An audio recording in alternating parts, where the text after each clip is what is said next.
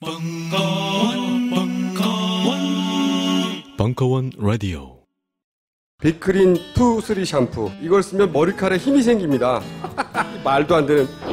제가 지난 시간에 머리카락이 힘이 생긴다고 그래가지고 말도 안 되는 소리라고 그래서 광고 떨어질 줄 알았거든요. 근데 진짜로 힘이 생긴다는 걸 증명하기 위해서 광고를 연장하였다.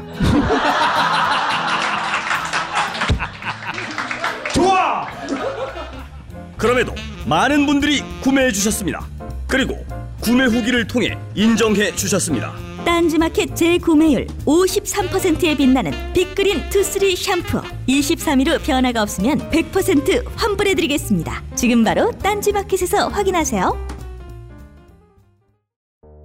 요즘 나는 책 추천을 하지 않는다. 그래도 이 책은 추천하지 않을 수 없다. 나는 딴지일보 읽은 척 매뉴얼의 애독자였으니까. 이웃시민 고전은 직접 반려들어 읽는 게 가장 좋다. 그게 여의치 않으면 너부리의 읽은 척 매뉴얼을 읽어라. 읽은 척 매뉴얼은 고전들의 뒤틀린 소개이자 색다른 비평일 뿐만 아니라 그 자체로 고전과 맞먹는 유사 고전이다. 고종석 그는 딴지일보 역사를 통틀어 가장 딴지적 글쟁이다. 김어준 고전이 얼마나 재밌는가를 은하계에서 가장 재밌게 설명하는 책. 딴지 편집장 너브리의 고전문학 읽은 척 매뉴얼. 아직 고전을 모르는 분들께 그리고 이미 고전을 알고 있는 분들께도 강력 추천합니다. 지금 바로 전국 서점에서 만나보세요. 딴지 마켓에서 구입하는 분께는 저자 사인본을 배송해 드립니다.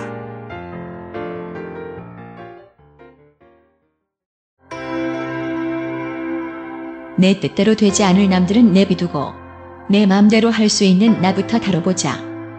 한의사 김성민 원장의 에네르기 상담소 2016년 7월 29일 강연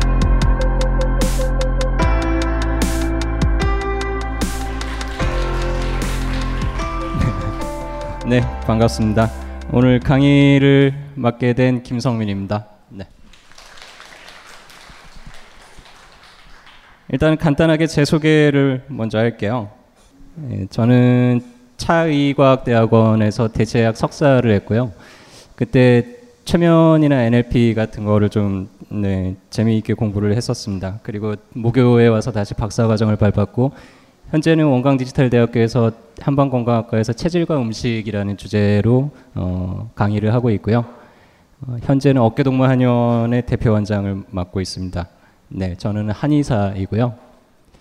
한의원에는 좀 어, 다양한 사람들이 찾아오는 것 같아요. 그래서 어, 보면은 뭐 급성 질환으로 찾아오시는 분들도 많지만은 뭐 오랫동안 정말 낫지 않아서 어, 이것저것 다 돌아다니다가 그러다가 오시는 분들도 많은 것 같습니다.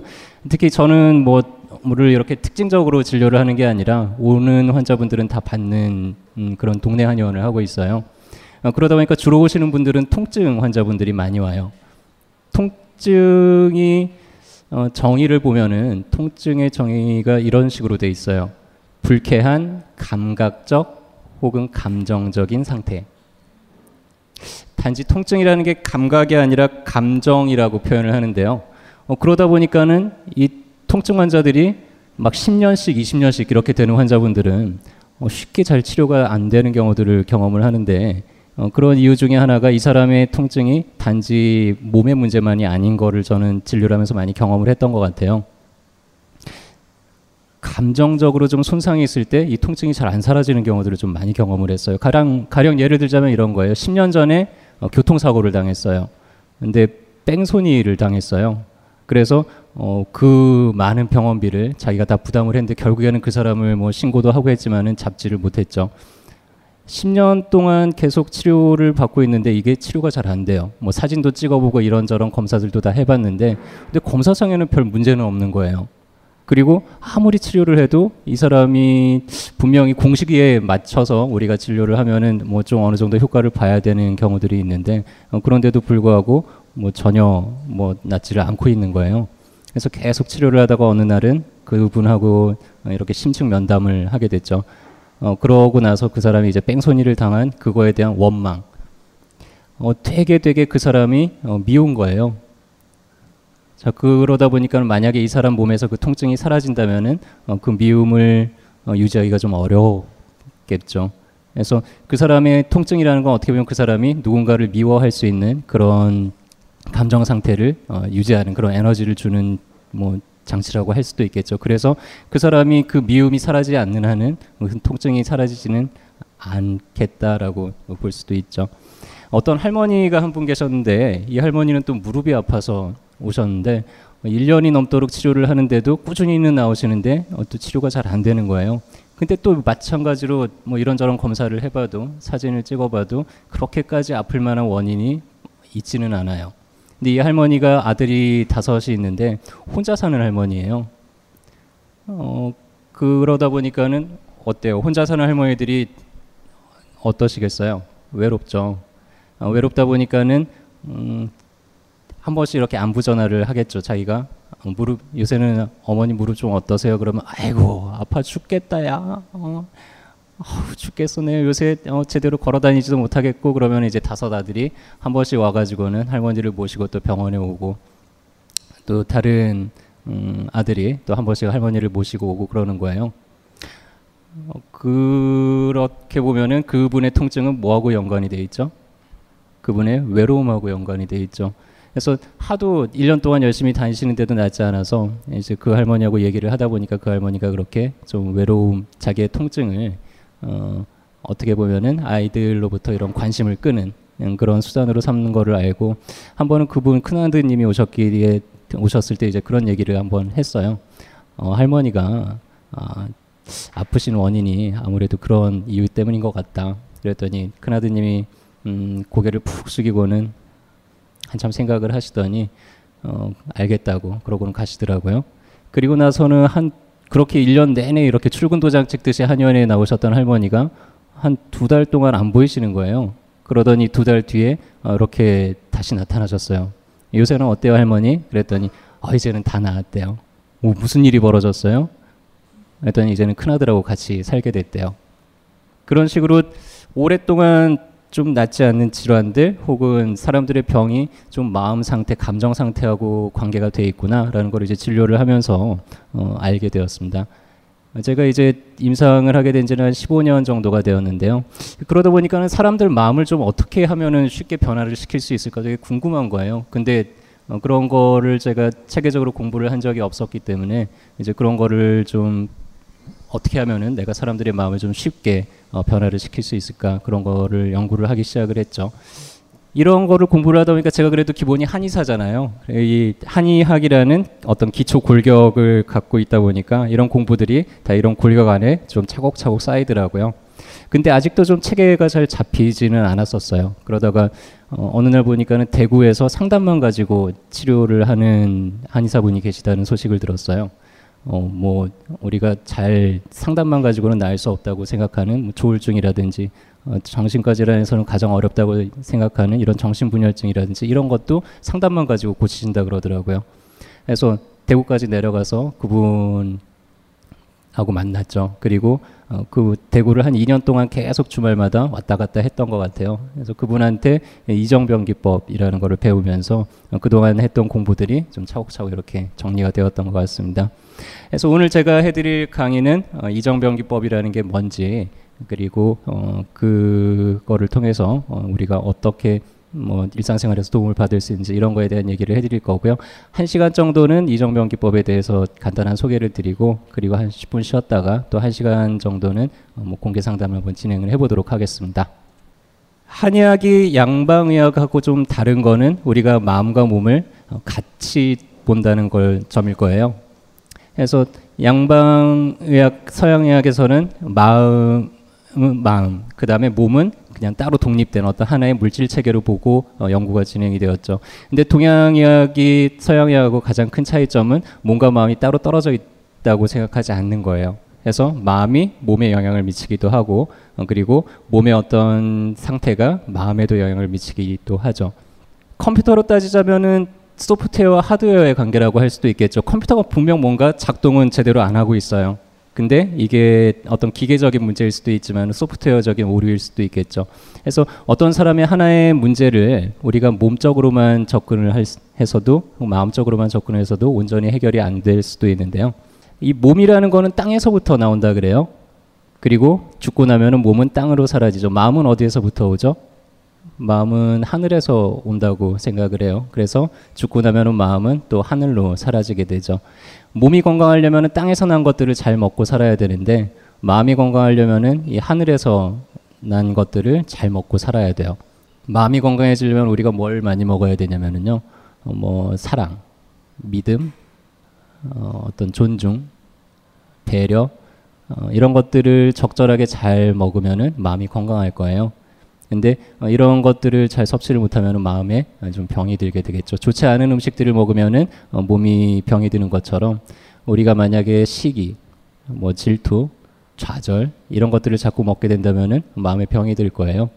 몸을 우리가 연습을 하고 훈련을 하면은 건강해지죠. 우리가 운동을 하면은 건강해진다는 거는 누구나 다 아는데 이 마음을 건강하게 만드는 마음도 훈련과 연습을 통해서 우리가 건강하게 만들 수 있다는 사실들은 잘 모르시는 것 같아요.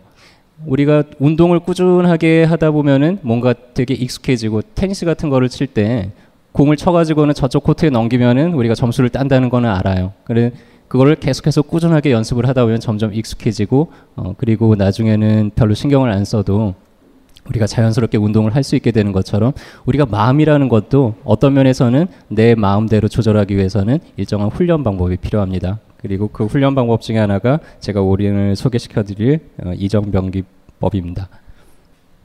한의원에 보면 이런 환자들 많이 오세요. 어떤 환자죠? 네, 화병 환자죠.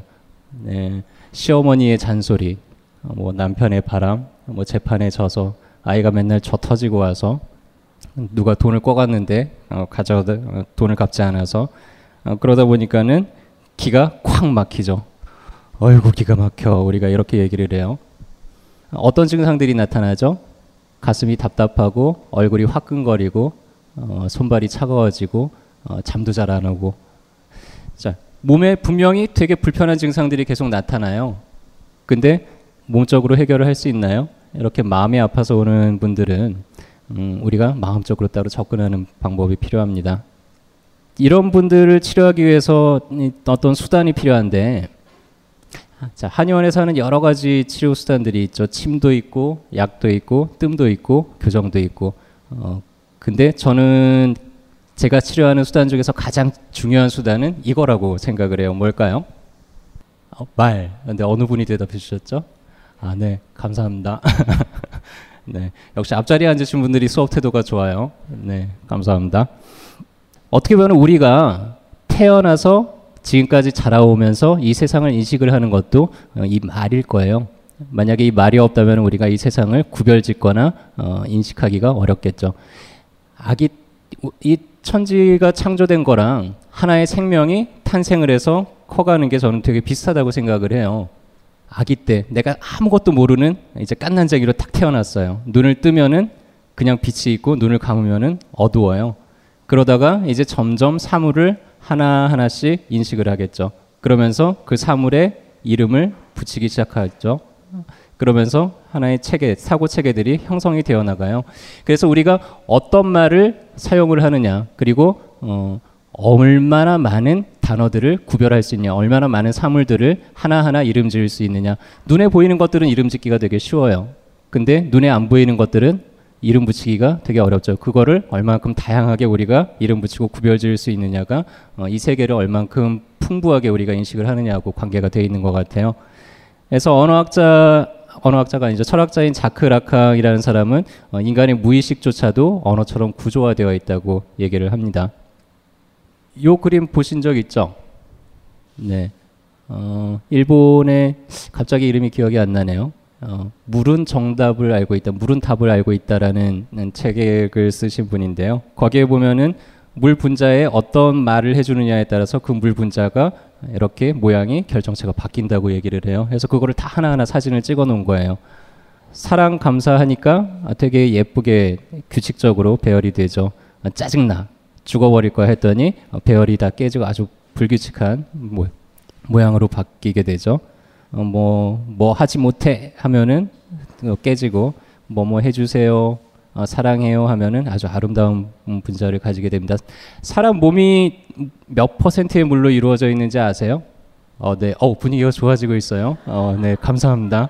어, 제가 좀 이제 긴장이 풀리고요. 어, 좀 이완이 되기 시작을 했어요. 네. 감사합니다. 70% 정도가 물이라고 하죠. 우리가 사람을 대할 때 그러면은 그 사람한테 어떤 말을 해주느냐, 혹은 어떤 마음가짐으로 그 사람을 대하느냐가 되게 많은 차이를 줄 거예요. 자, 그리고 내가 사, 세상에 어떤 말을 내던지느냐도 되게 중요할 거예요. 내가 하는 말을 제일 많이 듣는 사람은 나죠. 내 입에서 어떤 말들이 이 세상을 향해서 나가느냐가 고스란히 어, 나한테 영향을 미칠 거예요. 이 말이라는 게 저는 대단한 힘을 가지고 있다고 생각을 해요. 어, 저희 제가 이제 동문회를 하는데 저희 동문회 제가 경희대를 나왔는데 경희대는 이제 의과, 한의과, 치과 대학이 다 있어요. 그래서 어, 이 의학 계열만 따로 하는 동문회가 있는데 어, 저희 의대 선배 중에서 한 분이 산부인과를 전공을 했는데 어, 개업을 하셨어요. 근데 개업을 했는데 일반 의원으로 개업을 한 거예요. 근데 전문 과목을 내과로 개업을 했어요. 오 이상하다. 왜 산부인과 나오신 분이 내과로 개업을 했지? 뭐 그때까지만 해도 그냥 그런가 보다 했는데 한 석 달 정도 지나니까 동문회에서 소문이 도는 거예요. 야, 걔 대박 났다더라. 그래요? 미어 터진대. 그래요? 이상하잖아요. 그러면 안 되는 거잖아요. 그죠? 말이 돼요? 이, 이러면 세상이 질서가 다 망가지지 이러면 안 되는 거잖아요. 근데 궁금해요. 그래서 제가 그 분 병원에 이제 한번 놀러 갔어요. 그래서 어, 그 선배님이 이제 진료하는 걸 옆에서 가만히 봤는데 하나하나 처방을 해주고 그 당시만 해도 의약분업이 되기 직전이었으니까 하나하나 약을 설명을 해주시는 거예요. 약을 주면서 이거는 진통제고요. 해서 이게 당신 몸에 들어가 가지고는 이 통증을 많이 감소를 시켜줄 거예요. 그리고 요거는 소화제인데 혹시 진통제가 어, 당신의 위장을 좀 나쁘게 만들 수도 있으니까 그런 거를 막아줄 거고요. 하면서 약을 하나하나 다 설명을 해주시더라고요. 아 근데 진짜 비법은 또 따로 있었어요.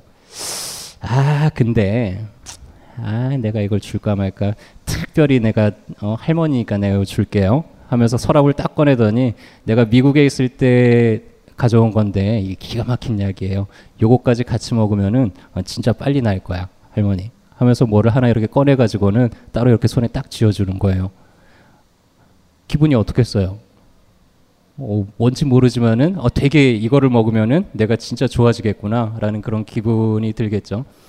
근데 정말 거기 대기실에 있는 분들 말을 들어보면은 어 진짜 용화되는 거예요. 여기 약, 딴 대학은 먹어도 안 된대. 여기 약만 먹으면은 어, 다 된대. 막 사람들이 그렇게 말을 해요. 근데 그냥 아무 말도 안 하고 그냥 줬으면은 그렇게 안 됐을 건데 그걸 하나하나 말을 하고 인식을 하게 만들었고 기대를 하게 만들었기 때문에 저는 그렇게 효과가 있었다고 생각을 해요. 근데 저도 궁금하더라고요. 도대체 그 서랍에 있는 미국에서 갖고 온 그 아주 신통한 약이 도대체 뭐예요? 했더니 비타민 C라는 거예요. 아, 아, 그렇군요. 그래서 저도 그래서 그 선배 그때 그 모습을 기억하고는 저도 치료할 때 이거를 많이 응용을 해요. 어, 저는 아, 제가 제 소개를 할때 어, 저는 좀 이런 식으로 소개를 해요. 저는 말로 치료하는 한의사입니다. 라고 얘기를 해요. 물론 다른 치료 수단도 많이 쓰지만은 저는 되게 좀 많이 떠드는 편이에요. 주로 어떻게 떠드냐면은 어, 침 하나 놓으면서 요 침을 요렇게 놓으면 이게 요렇게 가가지고는 어머니 코 쪽으로 영향을 미칠 거예요. 해서 요걸 계속 놓다 보면은 코가 뻥 뚫릴 거예요. 자 이렇게 말을 해주는 게 더 효과가 있을까요? 그냥 아무 말 없이 이렇게 찌르기만 하는 게 효과가 있을까요? 당연히 말을 해주는 게 더 효과가 있겠죠. 왜? 그 사람이 스스로 그럴 거라고 기대를 가지니까. 어떻게 보면은 내가 가지는 기대가 내 어떤 미래를 그렇게 변화시켜 나가죠. 내가 미래를 향해서 어떤 기대를 하느냐가 실제로 내가 그 생각을 많이 하면 많이 할수록 그렇게 점점점 되어 나가게 되겠죠. 그래서 어, 저는 제가 하는 치료 수단 중에서 가장 중요한 거는 이 말이라고 생각을 합니다. 이정병기법을 설명하기 전에 조금 한의학적인 개념을 하나 좀 설명을 먼저 해드릴게요. 한의학에서는 인체를 정기신 세 가지로 이루어졌다 그래요. 한의학적인 거 배우는 거 괜찮으시죠? 네, 제가 한의사라는 거 알고 왔으니까 한의학이 좀 궁금해서 오신 분도 있을 거예요. 자, 정이라는 거는 정밀로운 물질 이런 거를 뜻해요. 그래서 촛불로 따지자면은 요 파라핀 물질을 이루고 있는 이 파라핀이 어, 정에 해당이 되겠죠. 인체로 따지자면 이 몸이에요. 그 다음에 기라는 거는 하나의 에너지죠. 이 촛불로 따지자면은 이 불, 촛불, 뜨거움 이거를 우리가 기라고 표현할 수 있을 거고요. 아, 인체로 따지자면은 우리 몸에 계속해서 흘러다니는 어떤 이런 기, 기운 이런 거를 얘기를 할 거예요. 자, 신이라고 하는 거는 이 촛불을 태, 최초에 누군가가 키려는 어떤 의도를 냈을 거예요. 그렇죠? 스파크를 탁 켜야지만 이 촛불이 불을 밝혔겠죠. 그래서 그 최초의 의도 그거를 우리가 신이라고 불러요. 인체에는 세 개의 센터가 있다고 우리 한의학에서는 얘기를 합니다. 그래서 그 세 개의 센터를 상단전, 중단전, 하단전이라고 표현을 해요. 하단전은 이 배꼽 밑에 있는데요. 이거는 우리 생명하고 관계가 되어 있습니다. 몸적인 측면이고요. 그 다음에 본능적이에요. 어, 뇌를 세 개 층으로 나눈다고 얘기를 하는데 그 중에서 파충류의 뇌에 해당이 돼요. 파충류 어떤지 아세요? 오로지 생존 본능밖에 없어요. 그래서 이 하단전이라는 거, 정이라는 거는 어떤 생존, 생식, 어, 내 씨앗을 뻗뜨리고 이런 거랑 관계가 되어 있습니다. 신이라는 거는 여기 있어요. 머리, 이성, 우리가 사고하고 생각하고 판단하고. 그래서 어, 인간이 다른 동물들하고 가장 다른 거는 이 대뇌가 발달이 되어 있기 때문이죠. 그리고 이 전두엽이 발달이 되어 있어서 자기를 통제하고 생각하고 어, 사고하고 무언가를 계속해서 일어나고 상상하고 하는 것들이 이, 이 신에 해당되는 거죠. 이 정과 신을 이어주는 게 어디에 있냐면은 요 가운데 키예요. 어, 가슴에 있죠. 자, 가슴은 뭐를 하는 곳이죠? 가슴은 우리가 소통을 하는 곳이에요. 타인들하고 나누고 소통을 하고 우리가 누군가하고 소통이 안 되면은 여기가 꽉 막혀요. 어, 뭔가가 우리가 이렇게 벌어지는 현상들을 내가 인정할 수가 없으면은 여기가 꽉 막혀요. 뭐가 막히는 거죠? 기가 막히는 거죠. 어이구 기가 막혀 인간. 어이구 우리 이러잖아요. 그렇죠? 어, 이 세 가지가 각각 독립되어 있지는 않아요. 이 세 가지는 서로 계속 영향을 미칩니다. 어, 이 행동도 기에 영향을 미치게 돼 있고 다음에 우리 생각도 기에 영향을 미치게 돼 있어요. 이 기가 어떻게 우리가 나아가느냐에 따라서 우리의 어떤 건강 상태도 바뀌고요. 우리의 생각도 바뀌고 행동도 바뀌고 모든 게 다 바뀔 수 있어요. 그래서 오늘 제가 하려는 차원은 이 기에 대한 차원이에요. 오늘 할 수업 내용이 뭐라고요? 수업? 수업 맞나요? 네. 오늘 제가 얘기 드릴 건 이정병기법이라 그랬죠. 이정병기라는 걸 들어보신 분 계세요? 이정병기 들어보신 분 안 계시죠? 네. 기대한 제가 잘못이죠. 이게 뭐야 도대체 이정병기 아마 그러시면서 오셨을 거예요. 뭐 신종변기인가? 뭐 룰루비덴가? 뭐 이러면서 오신 분은 안 계실 테지만 한자로 쓰면은 이렇게 씁니다. 오늘 한자가 너무 많이 나와서 죄송합니다. 이는 옮기다 우리 이사하다 할 때 옮긴다는 뜻이에요. 아, 정이라는 거 아까 얘기했듯이 행동, 어떤 태도, 어, 몸적인 거 이런 거를 뜻하고요. 변이라는 건 변화시킨다 할 때 그 변자고요. 기라는 거는 아까 얘기했듯이 기. 그래서 이정병기법이라는 거는 간단한 행동이나 태도, 습관, 생각들의 어, 변화를 통해서 이 기를 바꾸는 그런 거예요. 근데 도대체 기가 뭘까요? 이 기라는 개념을 좀 정확하게 우리가 인식을 해야지 앞으로 얘기를 하는데 좀 편리할 것 같아요. 자, 우리가 살면서 뭐제 강의 소개를 보니까 그렇게 써놨더래요. 기 하면은 도를 아십니까처럼 뭐 사자 느낌이 난다 뭐 이렇게 강의 소개를 해놨던데 정말 그런가요? 기 그러면은 뭔가 좀 어, 저처럼 이렇게 세련되게 생긴 게 아니라 뭔가 좀 이렇게 수염도 기르고 그러고 앉아 있을 것 같나요? 아닌가요? 아, 네. 감사합니다. 역시 앞자리에 앉아 계시는군요. 우리 일상생활에서 기라는 거 되게 많이 써요. 근데 지금 와가지고는 사람들이 기 그러면 되게 무슨 뜬구름 잡는 얘기처럼 생각을 하시는 것 같아요. 그래서 제가 오늘 이 기라는 거를 되게 간단 명료하게 어, 정의 내려드리겠습니다. 어, 일단은 우리가 일상생활에서 기, 뭐 기똥차다, 뭐 이러잖아요. 그죠? 어, 제일 많이 쓰는 표현, 어 기가 막혀. 아까 제가 했었죠. 어렸을 때 그 유행하던 코미디언 유행어 코미디언이 하는 유행어 중에 그게 있었어요. 음맥이 자라. 그럼 옆에서 음맥이 죽어. 이런 표현들 많이 쓰시죠. 어, 기가 산다, 기가 죽는다. 이런 표현들 쓰잖아요. 이럴 때 얘기하는 기가 도대체 뭐죠? 기운, 그렇죠. 어떤 에너지, 기운 이런 뜻이기도 하고요. 아나 좀 어, 기가 죽었어. 어, 뭐 아니면은 뭐 우리 어때요? 막 활기가 넘쳐. 뭐 이런 표현도 쓰죠. 어, 가장 많이 쓰는 표현은 이걸 거예요. 아, 나 기분이 좋아. 기분이 나빠. 그렇죠? 저는 기는 기가 있는 분야. 이걸 우리가 기분이라 그러죠. 우리가 기분 좋을 때 어때요? 뭐든지 그냥 다 하고 싶어요. 어, 그냥 다 좀 받아들여지고 어, 의욕도 넘치고 사람들도 자꾸 만나고 싶고 음, 뭔가를 자꾸 하게 돼요. 근데 기분이 나쁠 때는 어때요? 혼자 있고 싶어요. 아무하고도 만나고 싶지 않고 하고 싶지도 않고 어, 축 가라앉아 있고 그렇죠. 그래서 이 기분을 조절을 하는 게 되게 되게 저는 중요하다고 생각을 해요. 특히 이제 한의학을 하다 보면 사람들 기분을 어, 변화시켜 주는 거 어떻게 하면 이 사람 기를 좀 살려서 이 사람이 또 하, 멈춰 있는 지금 넘어져 있는 이 자리에서 다시 일어나 가지고는 활동을 하게 만들 수 있을까 어, 제가 그런 고민들을 이제 많이 하게 되는데요 기분이라는 거는 뭐예요 결국에는 감정이죠. 내 느낌 내 감정. 여러분들 자기 감정 느낌하고 친하세요? 내 감정 기분 늘 살피면서 사시나요? 이게 우리나라 사람들만 그런지 모르겠지만은 어, 제가 볼 때 우리 환자로 찾아오는 분들도 마찬가지고 제 주변 사람들을 보면 자기 감정 느낌하고 친하지 않은 사람들이 되게 많은 것 같아요. 왜냐하면 우리가 어렸을 때부터 내 감정 느낌을 솔직하게 표현하고 사는 게 좀 익숙하지 않고 좀 위험한 경우들을 많이 겪었기 때문인 것 같아요.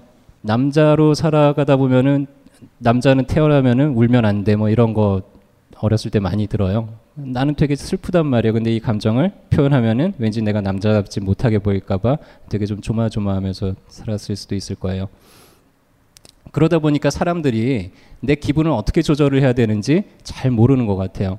왜냐면은 내 기분 상태를 마음대로 표현하거나 혹은 내 기분을 내가 점검하는 게 연습이 우리가 되게 안 돼 있는 것 같아요. 게다가 우리나라 교육제도도 좀 그렇죠.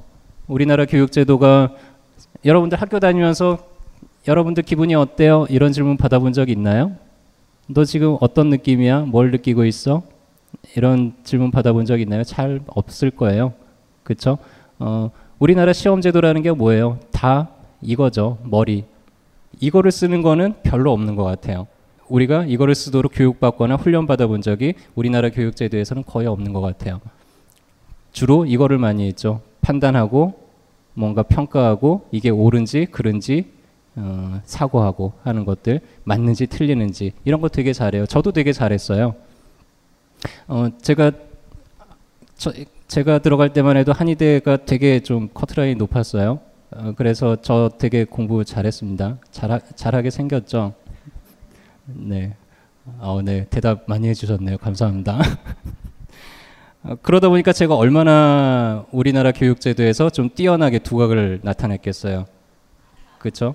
우리나라 교육제도에서 두각을 나타냈다는 건 제가 되게 잘 판단하고 잘 평가했다는 뜻일 거예요. 어, 그래가지고 저는 되게 뭐 괜찮았어요. 어, 뭐 졸업하고 그래 남들이 뭐어너 그렇구나라고 얘기도 해주고 그래서 저는 되게 좀 괜찮았던 것 같아요. 근데 문제는 언제부터 생겼냐면 제가 이제 결혼을 하고 나서 아이가 생기고 나서 어 그때부터 이제 문제가 생기기 시작을 했죠. 저는 이제 큰 애가 딸이고 작은 애가 아들인데 어, 딸은 그래도 딸이잖아요. 너무 예뻐요. 그냥 뭘 하든지 다 좋고. 근데 아들은 이상하게 뭐랄까요? 어, 못 참겠는 거예요. 어, 뭘 하더라도 얘가 하는 행동 행동 하나가 다 이러면 안 되는데 평가가 되는 거예요. 그대로 어, 받아들여지기가 너무 어려운 거예요. 어, 너무 고통스러웠어요. 나는 어, 어떻게 해야 될지를 모르겠더라고요. 어, 나는 분명히 행복하게 살려고 결혼도 하고 아이들도 낳는데 왜 이렇게 나는 힘들지? 그래서 제가 어떻게 보면은 제 마음을 좀 편하게 하고 싶어서 이런 공부들을 시작했는지도 모르겠어요. 그래서 처음 어, 그런 것들을 이제 공부하기 시작하면서 제가 주제를 하나 가지고 시작을 했죠. 어떻게 하면 우리 아들하고 좀 친하게 지낼까? 어떻게 하면 우리 아들하고 내가 좀 사이좋게 지낼 수 있을까? 음, 그래서 그 주제를 가지고는 계속 연습하고 어, 훈련을 하다가 어느 순간 깨닫게 됐어요. 우리 아들이요 다섯 살 때였어요. 근데 다섯 살짜리를 제가 참지를 못했더라고요. 한 30분 놀면은 제가 막 화를 내는 거예요. 얘한테. 젖살짜리가 뭘 안다고. 어, 근데 제가 볼 때는 얘가 너무 고집이 세거든요. 그러면은 이제 저는 그걸 못 참죠. 화가 나죠. 막 뭐라 그러고 혼내고 어, 그러다가 얘는 또 아빠 미워하면서 또 이제 도망가고 제가 얘랑 30분을 놀아주는 게 좀 힘들었던 것 같아요. 어, 근데 연습을 하면서 제가 깨달았어요. 내가 왜 얘를 이렇게 못 참는지, 왜 못 참았을까요? 어, 제가 찾은 답은 이거였어요. 우리 아들은 나랑 너무 똑같구나. 우리가 남들한테 보여주고 싶은 면도 있을 거고 감추고 싶은 면도 있을 거예요. 그렇죠? 어, 저는 옳고 그른 게 너무 발달한 사람이니까 나쁜 점들을 제 스스로에 대해서 어떤 평가도 되게 많았겠죠. 남들을 평가하는 만큼 어, 나에 대한 평가도 되게 많았던 것 같아요. 그래서 나는 이러면 안 되는데 난 왜 이러지? 어, 이런 얘기들을 나한테 되게 많이 해주고 살았죠. 그래서 그런 모습들을 애써 이제 안 보여주려고 되게 힘겹게 힘겹게 그렇게 살아왔던 것 같아요. 그리고 남들한테 보여주기 편한 모습, 보여줄 수 있는 모습만 보여주고. 근데 아들이 나랑 똑같으니까 어떠겠어요? 내가 남들한테 보여주기 싫은 모습까지도 제 앞에서 그대로 드러내는 거예요. 제가 못 참았던 순간들이 어, 그런 순간들이었더라고요. 너무나 똑같은 제 아들이 어, 제가 보여주기 싫은 모습까지 닮아가지고 그걸 제 앞에서 보여주고 있으니까 그게 너무 힘들었더라고요. 그거를 알고 나서 어, 정말 한, 한 시간 동안 제가 펑펑 울었던 것 같아요. 아, 내가 도대체 얘한테 무슨 짓을 하고 살았던 거지? 어, 그리고 나서 어, 그 공부를 마치고 이제 집에 딱 들어오는데 그 전까지만 해도 제 아들은 저를 되게 무서워했어요. 그래서 제가 일단 집에 가면은 일단 어딘가 숨어 있어요. 그러다가 제가 가면 이렇게 살짝 눈치 보면서 나타나서 이렇게 막 장난질 치고 놀다가 또 제가 이제 한 30분 놀다가 버럭하면은 도망가고 그랬는데 제가 그날 집에 그걸 깨닫고는 돌아가는 순간 어 얘가 아빠 하면서 어 저를 문 앞에서 마주 나왔을 때 아, 어 정말 행복하더라고요. 제가 그 아이에 대한 생각, 어떻게 내 안에 있는 그런 것들을 바꾸는 순간 어, 뭔가 좀 제 삶도 많이 바뀌어졌구나 어, 싶었던 것 같아요. 여기서 나가고 싶으면 배우를 대란 말이야 배우를 배우는 없다. 내가 스스로 한 거야. 뭐라고 임마? 이러면 쓴맛을 봐야겠네 어, 어, 어, 어, 불게, 불게. 임, 임승수. 뭐? 임, 임승수. 야매로 끝내는 마르크스 자본론 플러스 철학.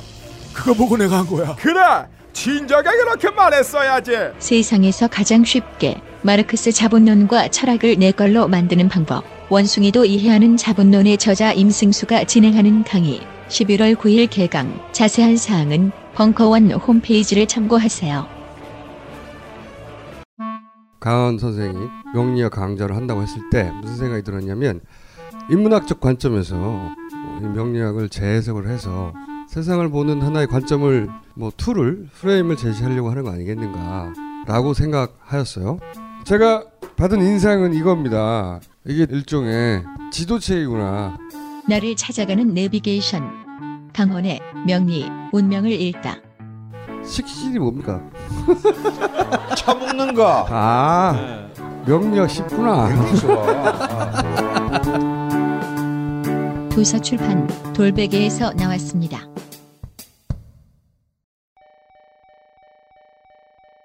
지금 딴지마켓, 딴지마켓행 열차가 들어오고 있습니다.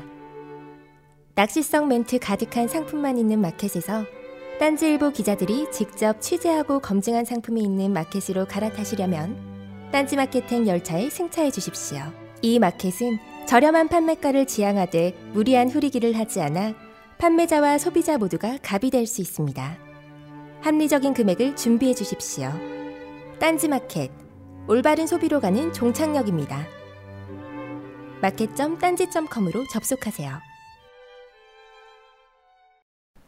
기분이라는 게 감정 느낌이라 그랬죠. 그래서 우리가 일곱 가지 감정 그 중에서 여섯 가지 감정 감정이 기하고 많이 연관이 되어 있어요. 한자가 나와서 또 죄송합니다. 네, 너무 즐거운 거, 어, 기쁜 것만 찾으면 기가 늘어진다라고 표현이 되어 있고요. 우리 한약의 고전이라고 하는 음, 황제내경이라는 책에서 발췌를 한 겁니다. 너무 화를 내면은 기가 치솟아 오르죠. 다음에 생각이 너무 많아지면 기가 뭉친다고 표현이 되어 있고요. 어, 슬픔에 빠지면 기가 사그라들어요. 그래서 우울해지면 아무것도 하기 싫고 무기력해지죠. 공포에 질리면은 기가 가라앉고 놀라면은 기가 흩어지고 그래서 결국에는 이 기라는 거는 우리 감정 느낌하고 상당히 많은 연관이 되어 있어요. 기의 특징들을 몇 가지 설명을 해드릴게요. 기는 잘 흘러야 돼요. 물이 잘 흘러야지 물이 건강하죠. 고여 있기 시작을 하면은 썩는 것처럼 이 기라는 것도 멈추지 않고 잘 흘러야 돼요. 기가 잘 흐른다는 거는 감정 변화가 순간순간에 계속해서 잘 이루어진다는 얘기예요. 기분이 잘 전환이 된다는 얘기죠.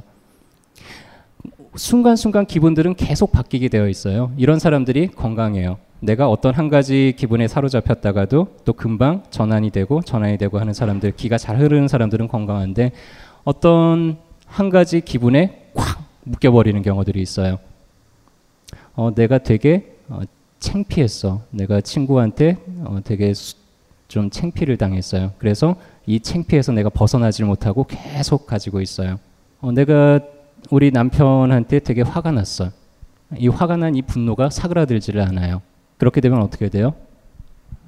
아까 얘기했듯이 분노는 길을 치솟게 만들죠. 계속 얼굴이 화끈거리고 잠도 안 오고 눈도 빨개지고 입도 바짝바짝 마르고 여러 가지 증상들이 이제 몸에 나타나기 시작을 하죠.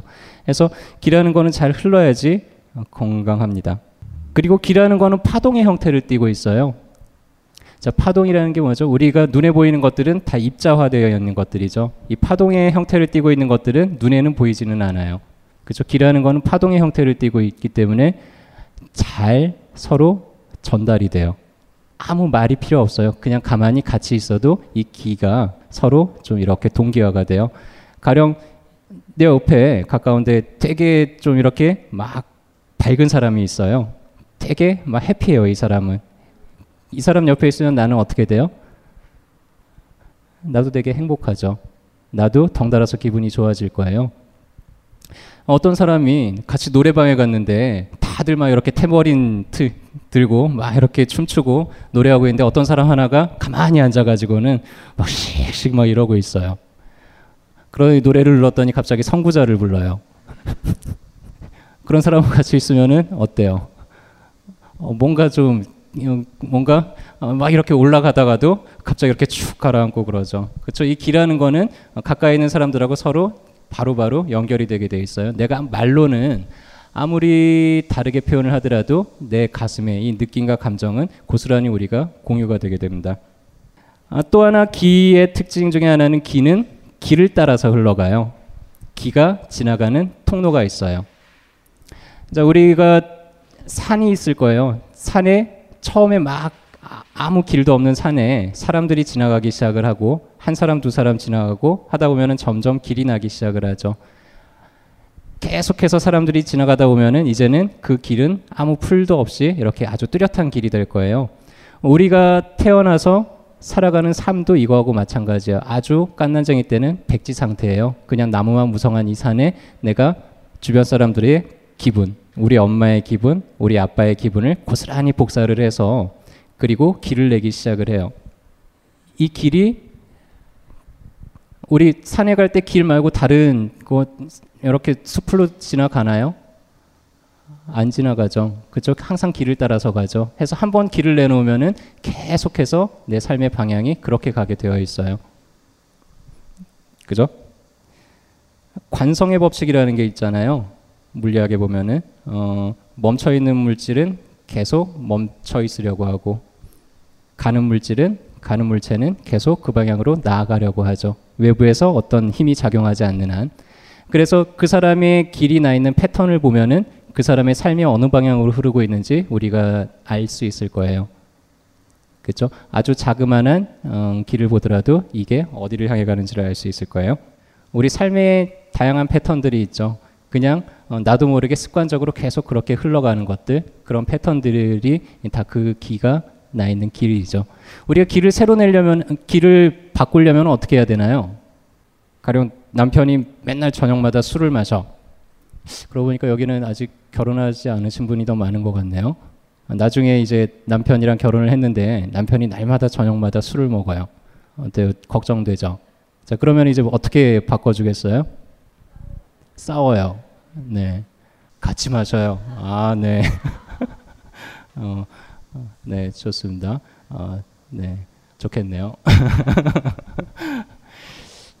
대부분은 이제 하지 마라 하지 마라 할 거예요. 그렇죠. 아이들 키울 때도 아이들이 어떤 잘못된 습관을 바꾸기 위해서 우리가 자꾸 하지 마라 하지 마라 하는데 그게 효과가 있던가요? 대부분은 뭐 하지 마라라고 했을 때는 그게 효과가 없어요. 왜냐고요? 어, 가령 남편한테 술 먹지 마, 술 먹지 마, 술 먹지 마를 하루에 20번을 얘기를 한다고 해봐요. 남편의 머릿속에 하루에 술이 몇 번이 떠오를까요? 하루에 20번씩 떠오르겠죠. 과연 그 사람이 그거를 끊는데 도움이 될까요?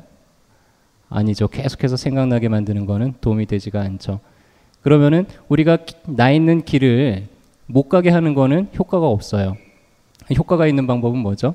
길을 새로 내는 거죠. 그 옆에다가 새로운 길을 가도록 길을 새롭게 만들어 주는 거예요. 그래서 우리가 어떤 습관 하나를 바꾸려면은 그 습관을 안 하는 거는 안 하려고 결심하는 거는 늘 실패하게 돼 있어요. 효과가 없어요. 그거를 바꾸기 위해서 뭔가 새로운 습관을 들이도록 노력을 하는 게 좋겠죠. 그래서 음, 저도 되게 어, 술을 좋아하는 편이었는데 한동안 이렇게 술을 끊을 때 제가 썼던 방법은 그거예요. 아침 운동하기. 그래서 아침마다 뛰어야 되니까는 저녁에 술을 먹으면 아침에 못 일어나잖아요. 그러니까 자연스럽게 어, 저녁에 술 먹는 횟수도 줄어들고 어, 나중에는 한동안 이렇게 계속 끊게 되더라고요. 그래서 아침 운동하기를 하면서 되게 좀 몸도 좋아지고 어, 그러면서 자연스럽게 술도 끊게 되고 어, 그랬던 경험이 있습니다. 그래서 우리가 무언가 습관 하나를 바꾼다는 거는 기가 나 있는 길을 바꾼다는 거는 새로운 길을 내는 방법밖에는 없는 것 같아요. 한 가지 더 얘기를 해볼게요. 기의 특징 중에 기라는 거는 우리가 어느 정도 어, 계속 훈련을 통해서 점점 키워나갈 수도 있지만은 음, 그 기의 크기를 키우는 거는 어느 정도 한정이 돼 있어요. 한꺼번에 갑자기 확 커지거나 이러지는 않아요. 근데 이 기가 낭비가 되고 있는 사람들이 있어요.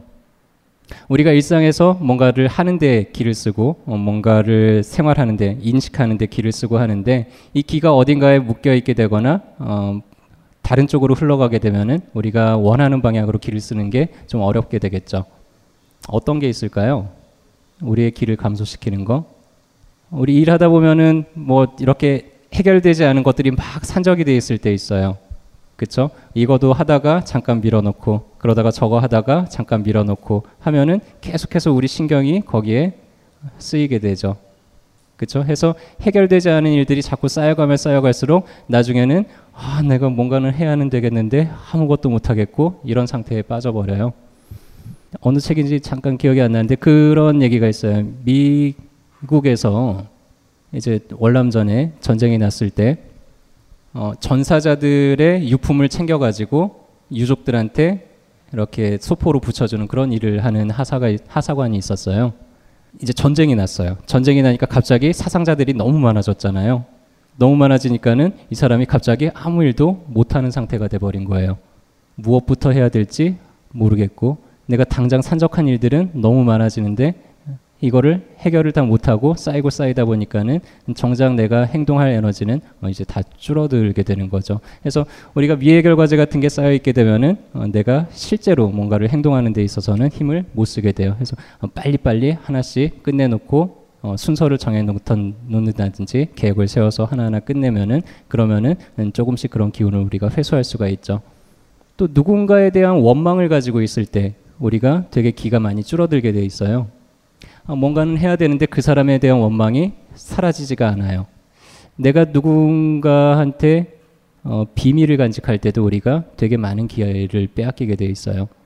이 비밀을 유지하기 위해서 내가 현실에서 에너지를 쓰지 못하고 계속 내부에서 에너지를 쓰게 되죠. 그래서 이 기라는 거는 어, 여러 가지 상황 때문에 줄어들고 묶여버리기가 쉽습니다. 그래서 이런 특징들이 있고요. 자 이제 이정병기법이라는 게 뭔지 다시 한번 좀 간단하게 어, 정리를 해드릴게요. 한의학에서 환자의 마음을 바꿔주어 병리 상태를 조절하고 질병 회복을 촉진하는 치료법이다. 어, 두산백과에서는 이렇게 정의가 되어 있고요. 어, 김상현 씨는 기분을 변화시켜서 병을 치료하는 방법, 때에 따라 인기응변으로 대처해야 하므로 일정한 방법은 없으나 몇 가지 유형으로 대별할 수는 있다라고 정의를 했고요. 이정병기 한방 정신치료법 중에서는 이정병기법, 지원고론법, 경자편집법 뭐 이런 식으로 구분이 되어 있기는 하지만 중의 심리치료 같은 책에서는 의안별로 나눠서 분류하고 있기도 하고 큰 줄거리에서는 한의정신요법은 이정병기에서 출발한다라고 어, 정의를 한 사람도 있습니다. 이정병기법의 대강을 보면은 말이나 행동적 자극으로 변화의 폭이 큰 감정의 변화를 유도한다라고 되어 있죠. 어, 말이나 행동적 자극으로 감정을 변화시키죠. 우리가 기분이 깔아앉아 있을 때 감정의 변화를 유도를 해서 감정의 활발한 변화를 통해 마음을 건강하게 하고 신을 이제 움직여 주는 거죠. 감정의 활발한 변화를 일으키는 게 우리가 기가 흘러가게 만드는 거라 그랬죠. 기가 흘러가기 시작을 하니까 이제 묶여 있는 상태에서 벗어나서 뭔가 좀 새로운 것들이 들어오기 시작을 해요. 그래서 어, 새롭게 우리가 계획하고 어, 새로운 생각들을 하게 되고 그렇게 되겠죠. 저는 삶의 목적을 어, 경험이라고 생각을 해요. 그리고 성장해 나가는 것이라고 생각을 하고요. 내가 이 삶에서 경험할 수 있는 많은 것들을 경험을 할수록 점점 점점 내 어떤 의식도 성장을 할 거고 내 사고가 성장을 할 거예요. 그리고 나서 죽겠죠. 뭐 또 다시 태어날지도 몰라요. 다시 태어나서 또 경험하고 성장하고 그렇게 나를 확장시켜 나가는 것. 저는 삶의 목적이 어, 그렇다고 생각을 하고 있습니다. 자, 근데 우리가 성장을 멈춰요. 계속해서 성장을 하는 게 아니죠. 어떤 좌절에 빠지기도 하고, 음, 강, 뭐 반대에 빠지기도 하고 해서 넘어져 있어요. 넘어져 있을 때는 우리가 멈춰져 있죠. 삶이 흐르다가 멈춰 있을 때, 그때 부차적인 의지, 의지를 북돋으면은 다시 의지를 내서 다시 한번 일어설 수 있게 만들어주고 그리고 다시 그 사람의 삶이 흘러가게 만들어주는 것 그게 이정병기법이죠. 삶의 기술이나 전략을 익히면서 홈백의 안정을 도모한다. 홈백이라는 거는 어떤 생존의 기술하고도 많이 관계가 되어 있어요. 우리가 홈백이 달아났다. 우리가 어떤 자기 생존하고 관계된 큰 사건을 겪게 되면은 돌아버리죠. 그렇죠? 이 세상 사람이 잠깐 아니게 돼 버려요. 그럴 때 우리가 혼백이 빠져나갔다라고 얘기를 하는데 근데 크고 작은 어떤 사건에서 내가 어떤 나를 지키는 기술을 가지고 있지 못하는 사람들은 어, 잠깐 잠깐씩 그런 경험들을 하게 됩니다. 어, 그래서 이런 혼백 의지가 제자리를 찾도록 치료하는 방법을 우리가 이정병기법이라고 할 수 있습니다. 조금 어렵죠. 그래서 대략적인 접근 순서는 일단 느낌을 중심으로 인식하게 하고요. 문제라고 생각되는 부분을 리서치하고 그리고 홍백에 영향을 미치는 환경을 살피고 그것에 접근하는 방법의 순서를 정하는 것을 기본으로 염두에 두고 해결 방법을 찾아 나간다고 할 수 있습니다. 구체적인 방법으로 인식의 편향성을 극복하는 것. 우리가 누구나 다 자기 우주 안에서 살아가요. 그렇죠? 그래서 삶을 살아가는 기준이 자기 우주예요. 근데 이 세상의 우주는 또 조금 다르죠. 그래서 그 사람이 한쪽으로 많이 평양이 돼 있을 때 그 사람이 편향되어 있는 것들을 어, 세상의 기준 그래 가지고는 겪는 갈등들이 많다면은 어, 그 사람을 세상의 기준에 맞춰주는 것 그게 사고 균형 잡기고요. 내가 수용할 수 있는 것들이 틀이 이 정도예요. 만약에 이 정도만 내가 수용할 수 있다면은 이 바깥에 있는 것들은 나하고 갈등을 겪겠죠. 나하고 갈등을 겪는 사람들을 내가 한 사람을 수용할 수 있다 그러면은 그와 비슷한 수많은 사람들이 내 안에 포함이 되게 될 거예요.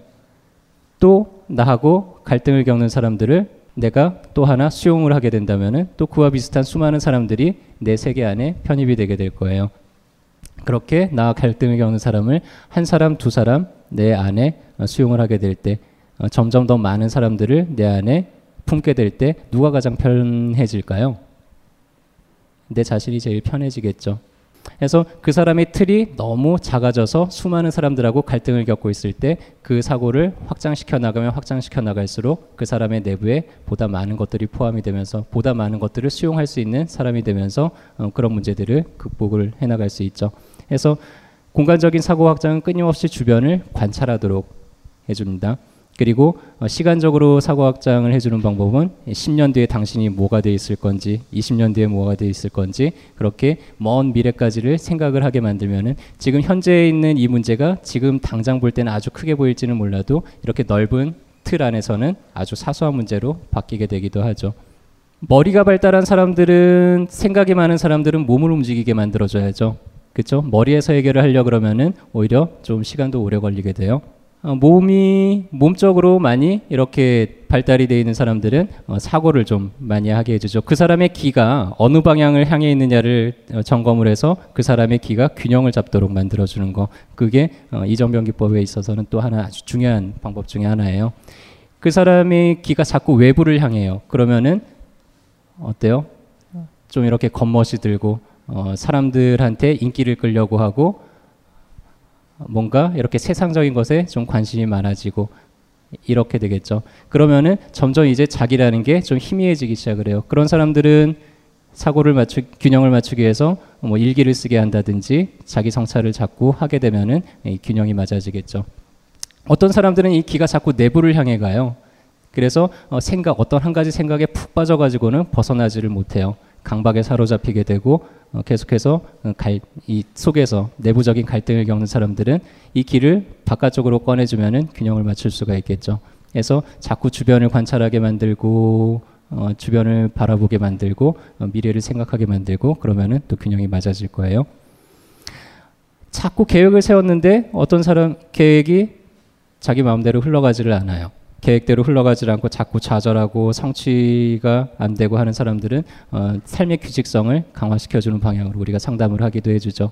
그래서 가장 기본적인 거 아침에 일어나는 시간, 점심 점 아침 점심 저녁 하루 세 끼 밥 먹는 시간 이런 시간들을 같은 시간에 할 수 있도록 해주면은 그런 일상적인 규칙이 바로 잡히기 시작하면은 나머지들도 점점 이제 규칙성이 강화가 되면서 그 사람이 어, 원하는 방향대로 힘을 쓸 수 있게 만들 수도 있겠죠. 그래서 구체적으로 이제 이런 식으로 어, 상담을 해나가는 방법을 우리가 이정병기법이라고 예, 얘기를 합니다. 안녕하세요. 컴스테이션 대표 이경식입니다. 컴퓨터라고는 전원 버튼밖에 모르는 딴지스가 있다면 저희 컴스테이션으로 오셨으면 좋겠습니다. 오지랖 넓은 옆집 아저씨처럼 친절하고 상냥하게 컴맹으로서의 탈출을 도와드리겠습니다. 해치거나 물지 않습니다. 간단한 문의 번호 011-892-5568로 연락 주시면 컴맹 탈출 작전 성공 딴지 마켓에 컴스테이션이 있습니다. 컴스테이션은 조용한 형제들과 함께합니다. 우리는 생각했습니다. 실외는 가까운 곳에 있다고. 우리가 파는 것은 음료 몇 잔일지 모르지만 거기에 담겨 있는 것이 정직함이라면 세상은 보다 건강해질 것입니다. 그래서 아낌없이 담았습니다. 평산네이처, 평산네이처 아로니아 친, 친, 친. 지금 딴지마켓에서 구입하십시오. 아, 저는 길을 주의라는 말로 바꿔서 하는 거를 좋아하는데요. 주의. 주의가 뭐죠? 어딘가를 우리가 집중해서 보내는 것. 그래서 영어로는 attention이라고 해, 얘기를 해요. attention이라는 단어는 add, 어디 어디를 향해서 텐데르, 뻗치다라는 단어의 합성어인데요. 어딘가를 향해서 우리가 쭉 뻗쳐갈 때 우리는 그것을 인식을 하고 내 세계 안에 받아들일 수가 있죠. 우리가 이 세상을 모두 다 인식하고 살아갈까요? 자, 여기 계시는 분들 자기 뒤에 뭐가 있는지 알고 계세요? 아직 보지 마세요. 자, 내 뒤에 지금 뭐가 있고 뭐가 있고 뚜렷하게 머릿속에 그리실 수 있는 분 있나요? 자, 없으면 잠깐 뒤를 한번 한 10초 정도만 살펴보시겠어요? 됐습니다. 자, 이제 다시 저를 보시고요. 자, 이제 내 뒤에 뭐가 있는지 그리실 수 있나요? 그릴 수 있죠? 뭐가 다르죠? 우리가 거기에 주의를 뻗쳐서 하나하나 내 세계 안에 들여왔죠. 그래서 우리가 살고 있는 세상은 내가 주의를 뻗칠 수 있는 만큼의 세상에 살고 있어요. 원래는 다 있어요. 우리 주변에. 있는데 내 세계 안에는 없는 게 너무나 많아요. 내가 주의를 줄 수 없는 것들은 원래는 이 세상에 다 있지만은 내 안에는 없게 됩니다. 그래서 우리가 기가 강해진다는 거, 기가 좋아진다는 거는 그런 의미하고도 일맥상통할 거예요. 내가 보다 많은 것들을 인식할 수 있고 내가 보다 많은 것들을 내 안에 포함시킬 수 있다는 거. 알버트 아인슈타인이 이런 얘기를 했다 그래요. 제가 영어 발음이 좋지 않아서 그냥 각자 읽어 주시고요. 정신 이상이라는 것은 같은 일을 끊임없이 되풀이하면서 다른 결과가 벌어지기를 바라는 것이다. 동의하나요? 자, 끊임없이 같은 일만 하면서 다른 결과가 생길 수 있을까요? 아니죠. 우리가 뭔가 결과가 달라지려면은 다른 시도를 해봐야 되겠죠. 그래서 그 사, 근데 대부분의 사람들은 그렇지 않아요. 계속 뭔가 바뀌기는 원하는데 실제로 스스로 뭔가 시도를 바꾸는 경우들은 많지가 않습니다. 그래서 이정병기라는 거는 그 사람이 고착되어 있는 상태에서 뭔가 좀 다른 관점에서 바라보게 만들어주는 거. 어, 지금까지 했던 시도가 아니라 뭔가 새로운 시도를 하게 만들어주는 것이죠. 어떤 영양학자가 어, 이렇게 얘기를 했다 그러더라고요. 저는 이 그림이 되게 마음에 들어요. 당신은 지금까지 당신이 먹어온 것이다. 맞나요? 아, 저는 이 얘기에 어, 하나를 더 보태고 싶어요. 당신의 몸은 지금까지 당신이 먹어온 것이고요. 당신의 마음은 지금까지 당신이 생각해 온 것이에요. 그래서 만약에 우리가 우리 삶에 변화를 주고 싶다 그러면은요. 뭔가 먹는 거를 바꿔보든지 생각하는 거를 바꿔보든지 행동하는 거를 바꿔봐야 됩니다. 그래서 내 생각과 행동, 습관, 태도를 바꿈으로 해서 우리는 우리의 기분을 변화시킬 수 있죠. 자, 기분이 변화가 되면 뭐가 달라진다고요? 우리 삶이 달라지기 시작을 합니다. 어, 좀 의심이 되나요? 어, 그럼 간단한 연습 하나만 해볼까요? 우리 같이. 자, 한번 되게 화가 난 기분을 한번 지어내 보세요. 지금 막 극도로 화가 났어요. 막 부글부글 끓어요. 자, 이 기분 상태에서 어, 주변을 한번 바라보세요. 뭐가 보이나요? 네? 아이 저 사람은 왜 저렇게 생겼어 도대체? 아이씨. 어, 아 뭐야 여기 왜 이렇게 더워? 에어컨도 안 틀어주고. 아이씨. 맞나요? 아, 네. 자, 내 기분 상태에 따라서 기는 어떻게 된다 그랬어요? 동기화를 시켜요. 비슷한 것들을 자꾸 끌어당겨요. 내가 어떤 기분을 지어내느냐에 따라서 그 기분하고 비슷한 것들이 자꾸만 내 현실 인식 안에 끌려 들어오게 되어 있습니다. 맞나요? 이제 좀 믿어지죠? 아직도 안 믿어지신다고요? 네, 감사합니다. 다시 한번 이정병 기법을 정리를 하면은요 이렇습니다. 큰 틀에서 세상을 관찰하고 인생, 삶에서 나이별로 처한 환경에 따라서 어떻게 생각하고 행동하는지를 관찰하고 병적으로 발전해 나가는 과정을 살펴보고 그 사람에게 가장 편한 길이 무엇인지 살펴보면서 미래에 대한 이야기를 주제로 그 사람의 말로 대화를 유지한다. 라고 할 수 있겠습니다. 내가 지금 있는 이 모습은 내가 지금까지 흘러왔던 그런 모습일 거예요. 어떤 사람들은요, 태어나면서부터 모든 것들을, 많은 것들을 부모를 통해서 배워요. 근데 어떤 사람들은 태어나서 어, 조금은 연습이 안 돼 있는 것들이 많은 경우들도 있습니다. 어떤 사람들은 부모로부터 배워야 될 것들을 어, 제대로 배우지 못한 경우들도 있고요. 그러면서 어, 우리가 흘러가고 있고 살아가고 있죠. 그렇다고 해서 내 인생이 끝난 거는 아닐 거예요. 내가 어렸을 때 알아야 될 것들을 알지 못하고 여기까지 흘러왔다 그러더라고 어, 흘러왔다 그래도 어, 지금부터라도 우리가 그 부족한 부분들을 연습하고 채워나가고 어, 훈련해 나가면서 얼마든지 우리 삶을 어, 완성시켜 나갈 수 있을 겁니다. 인류라는 하나의 거대한 흐름 속에 저는 우리가 함께 있다고 생각을 해요. 우리 부모로부터, 할아버지로부터, 그리고 우리의 조상들로부터 그 먼 석기 시대에서 철기 시대를 지나서 어, 문명을 통해서 계속해서 우리 사람이 죽고 태어나고 죽고 태어나고 죽고 태어나고 하면서 여기까지 이제 흘러왔겠죠. 지금 우리가 이 자리에 함께 있다는 거는 같은 시대를 우리가 함께 흘러가고 있다는 걸 거예요. 그리고 또 우리 후손들은 또 다른 시대로 흘러갈 거고요. 우리가 쌓아오는 많은 경험들 이런 것들이 우리 인류의 우리 후손들에게 어, 계속해서 영향을 미칠 거고 우리는 우리 조상들이 그동안 저질러왔던 혹은 행해왔던 수많은 악덕과 선업의 어, 영향을 받으면서 지금 어, 우리라는 개체를 통해서 또 인류라는 역사는 흘러가고 있을 겁니다. 그래서 같은 시대를 흘러가고 있고 이 자리를 함께 해주신 여러분들께 감사드리고요. 제가 오늘 뭐 좀 정리 없이 이렇게 드렸던 말씀들이 그래도 우리가 앞으로 조금 더 행복하게 흘러가는데 우리가 서로 조금 더 건강하게 살아가는데 음 조금이라도 도움이 됐으면 좋겠습니다.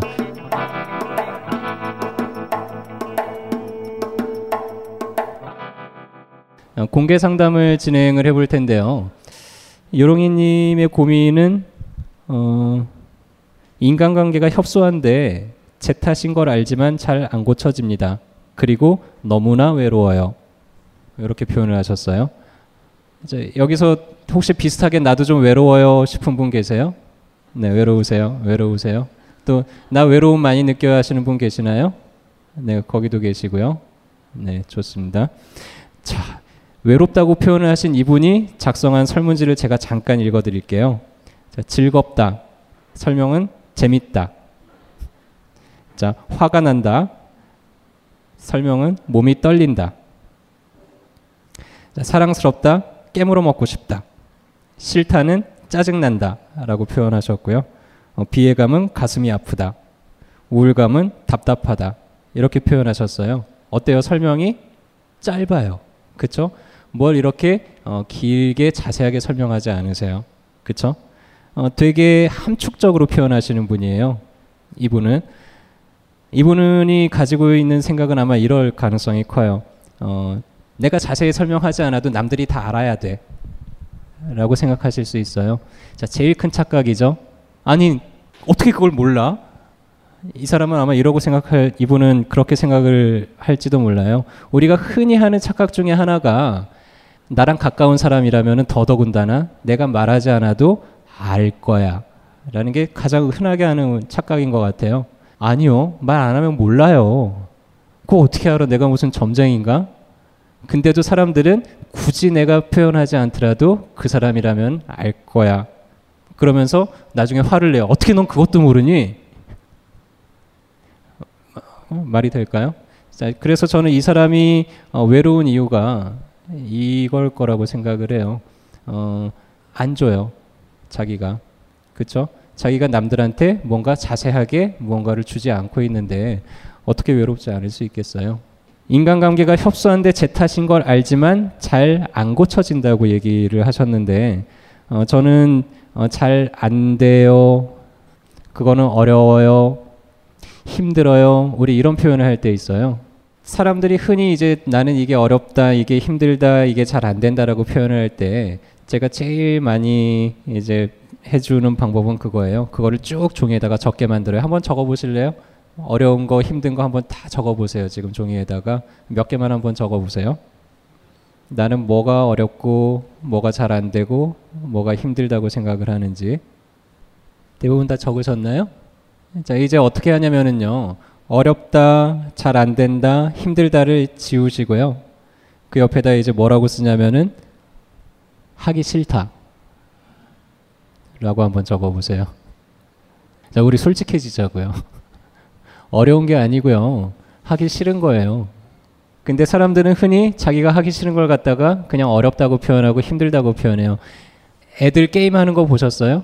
저도 어렸을 때 오락실 되게 자주 다녔는데 오락실에 가면은 막 그 제가 어렸을 때는 갤럭시 뭐 이런 거 유행이었어요. 방구차 뭐 빠바바바밤빰 빠바바바밤 이렇게 방구차 유행이었는데 그거 끝까지 깨는 애들 있어요.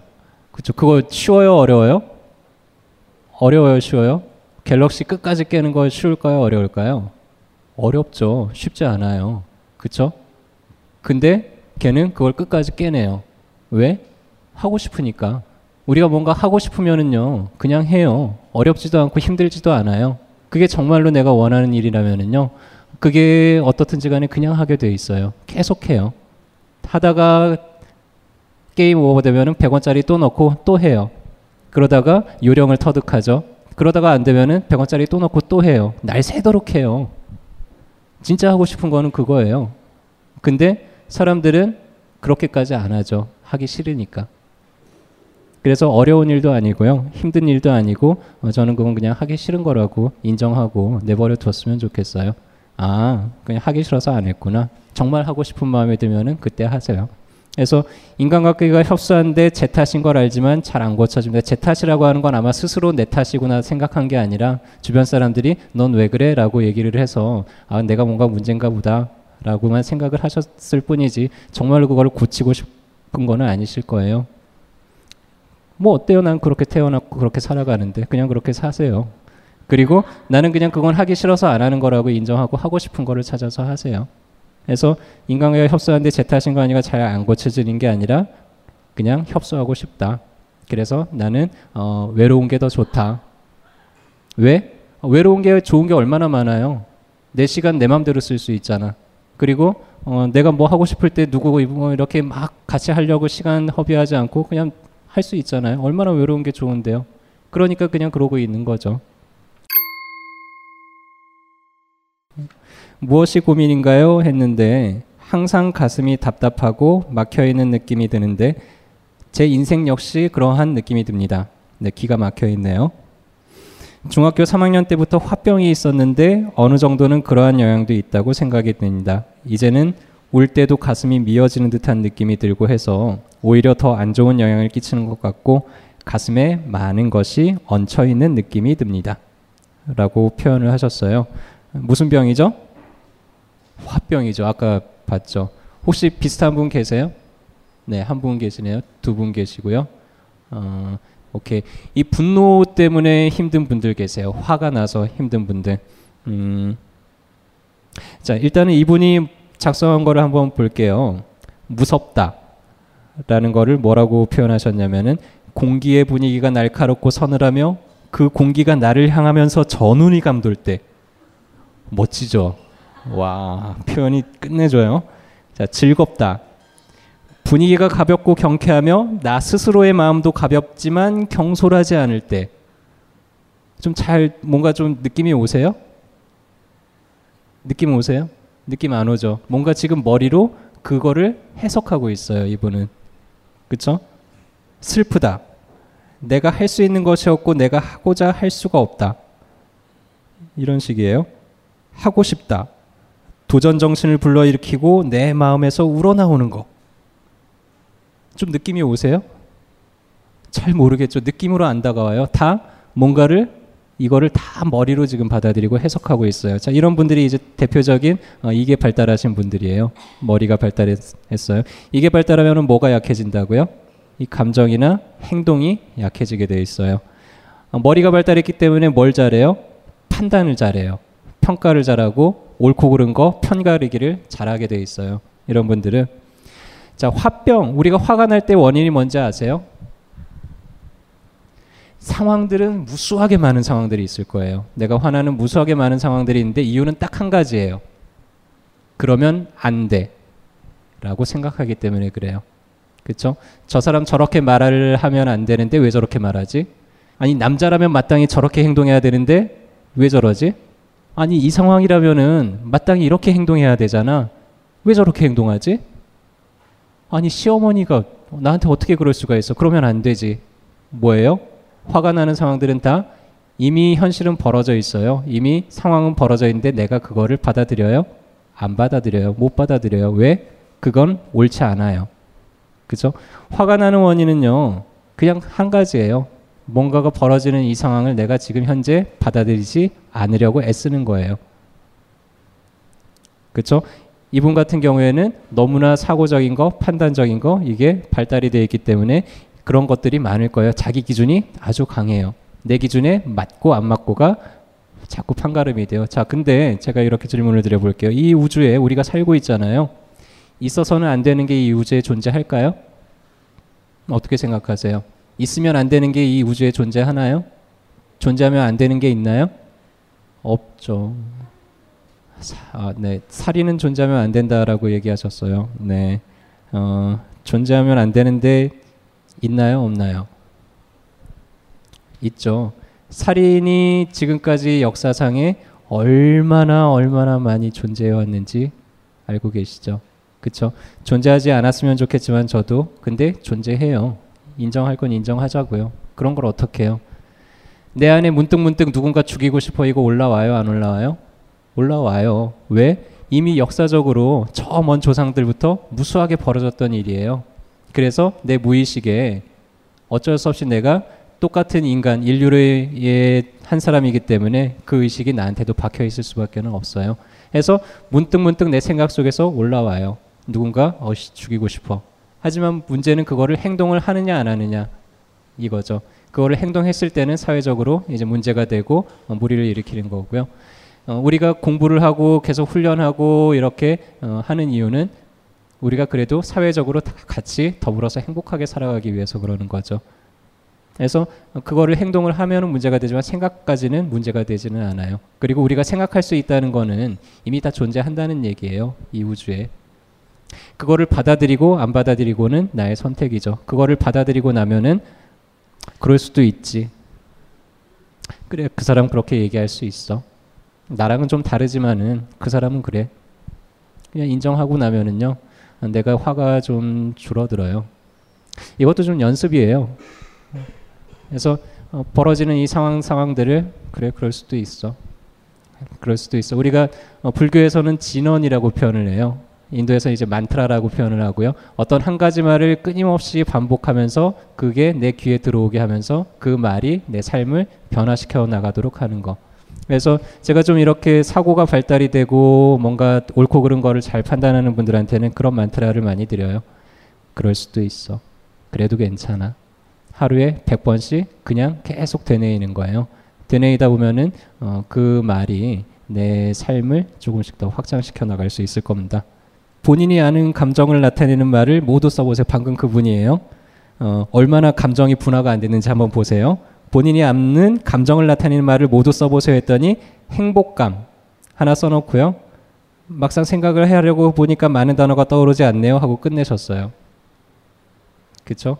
이게 많이 발달이 되어 있는 분들은 이게 발달이 좀 덜 되기가 쉽죠. 어, 제가 보면서 어, 이분은 꼭 한번 해야지 하는 분이 계셨는데 님 계시나요? 아, 이분은 혹시 괜찮으시면 저랑 개인적으로 한번 좀 얘기를 나눠보고 싶기도 해요. 무엇이 고민인가요? 충동적인 자살 시도, 평소 죽음에 대한 갈망이 큽니다. 어, 죽는다는 것이 슬프지 않습니다. 왜 인간에게 죽을 권리가 없다고 이야기하는지 궁금합니다. 어, 그래서 어, 어, 주제가 좀 세구나 생각을 했습니다. 이분이 이제 풀어낸 단어들을 보면은요, 무섭다, 무섭지 않다, 즐겁다, 즐겁지 않다, 화난다, 체념하다, 슬프다, 슬프지 않다, 두렵다, 두렵지 않다, 기쁘다, 불행하다. 자, 어떤 분인 것 같으세요? 어떤 패턴인가요? 일단은 자기를 잘 표현하고 드러내지는 않는 분인 것 같고요. 어, 왜냐하면 되게 함축적이에요. 그리고 어, 일단은 부정 아니야. 좀 그런 게 있어요. 어, 이거를 봤을 때 제가 좀 많이 슬펐어요. 어, 개인적으로 혹은 관계 안에서 자주 느끼는 감정적인 문제가 있나요? 라는 질문에는 타인과 대화하며 나를 종종 깨닫게 되는데 이는 너무 괴로운 일이라 느껴 사람을 잘 만나지 않게 되었습니다. 충동적인 부분이 너무 많습니다. 항상 비관적이라는 소리를 듣지만 저는 전혀 비관적이지 않다고 생각합니다. 가끔 제가 두 명인 것을 봅니다. 그럴 때마다 감정의 혼선이 괴롭습니다. 어, 가끔 자기가 두 명인 것을 본대요. 어, 제가 이분한테 노래를 하나 불러드리고 싶었어요. 내 속에 내가 너무도 많아. 이분은 두 사람밖에 없네요. 저는 한 100명이 있는데 제 안에 어, 자기가 한 사람이라고 생각하는 분 계세요? 예를 들자면 내가 엄마랑 만날 때 나, 엄마랑 같이 있을 때 나하고 친구랑 같이 있을 때 내가 같은 사람인가요? 전혀 다르죠. 다른 모습을 드러내요. 그리고 내가 사회에서 직장 상사하고 있을 때랑 다음에 내 아이하고 같이 있을 때랑 같은 모습으로 드러내나요? 전혀 다른 모습으로 드러나요. 우리 안에는요, 되게 많은 자아상들이 함께 살고 있어요. 어마어마하게 많은 자아상들이 내 안에 살고 있다가 그 순간순간 적절하게 그 자아상들하고 이 모습하고 저 사람하고 만나고요. 이 모습하고 저 사람하고 만나요.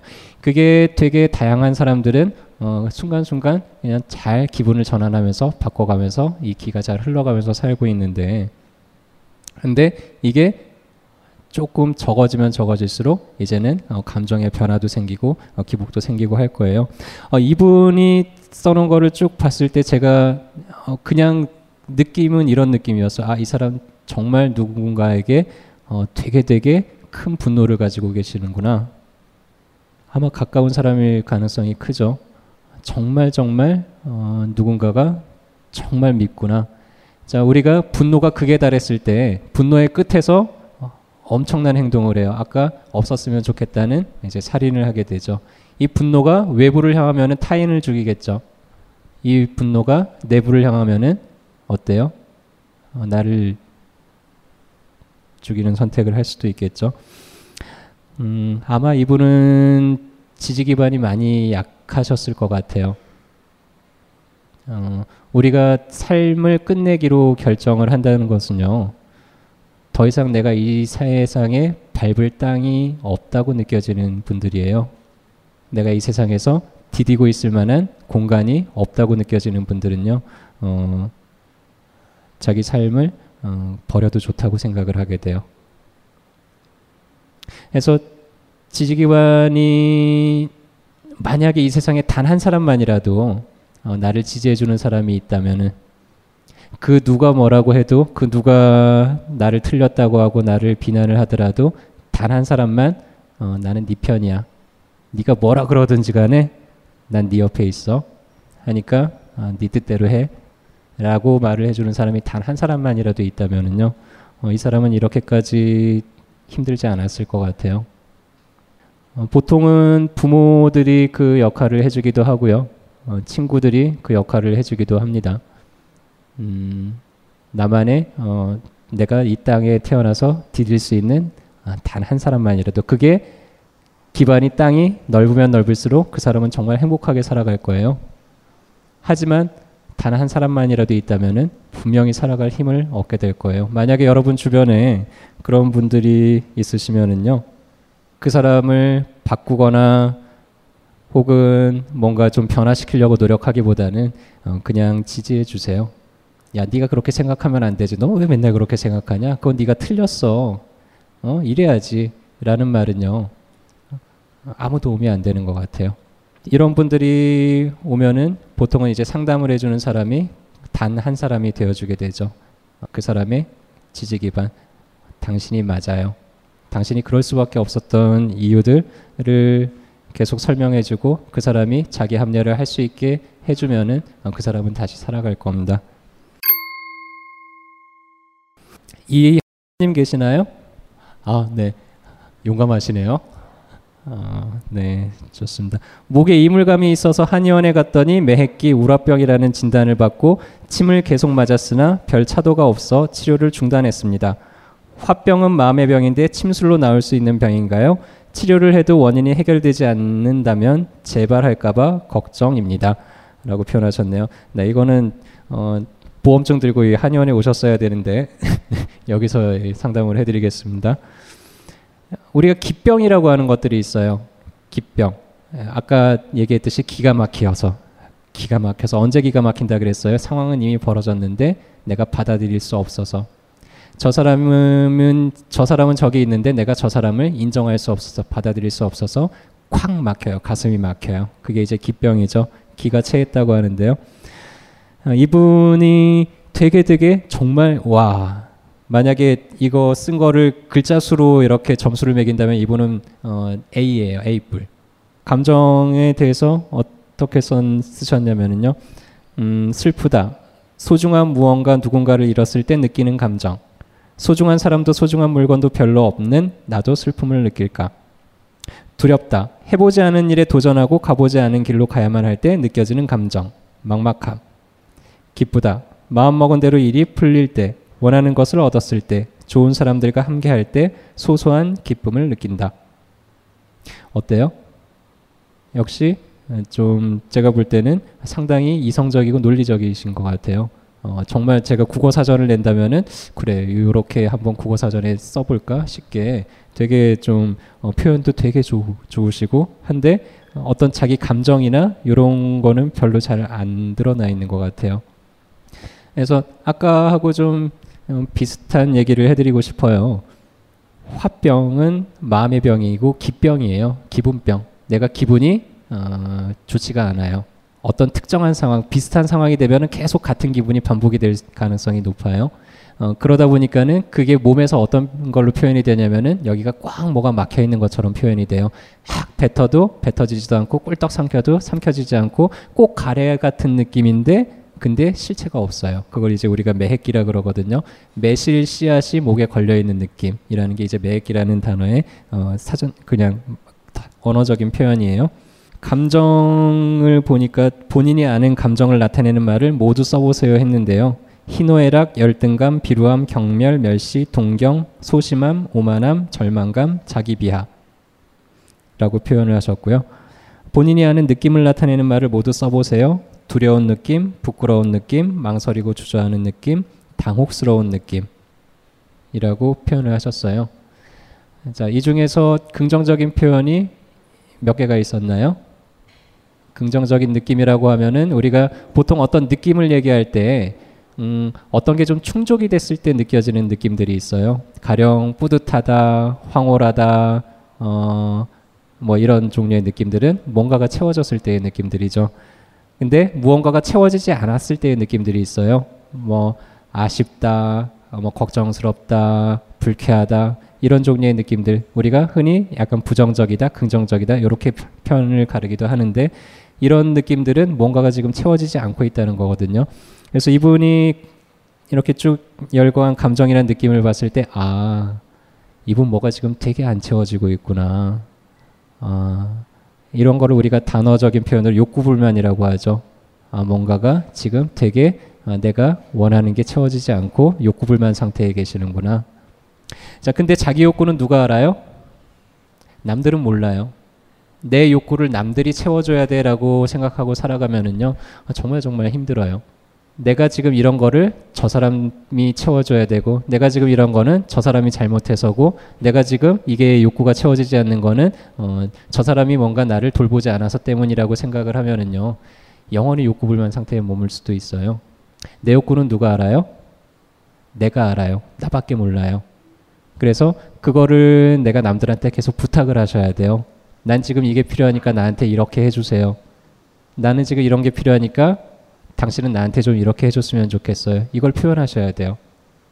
표현하지 않으면 안다고요? 알라, 안다고요? 모른다고요?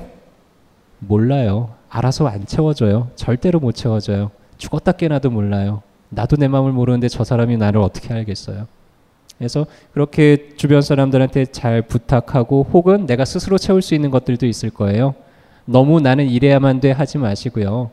가끔은 좀 놓으세요. 그 틀을 조금씩 벗어나는 것도 한 번씩 해보시기도 해봐요.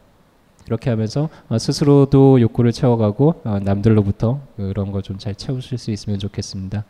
그렇게 하다 보면은 이제 이 감정이 순환이 되기 시작을 할 거고요. 이 감정이 순환이 되고 내가 어떤 한 가지 기분에서 머물러 있는 게 아니라 쉽게 쉽게 바뀔 수 있는 어, 그런 상태가 되면은요 저절로 사라져요. 너무 걱정하지 마세요.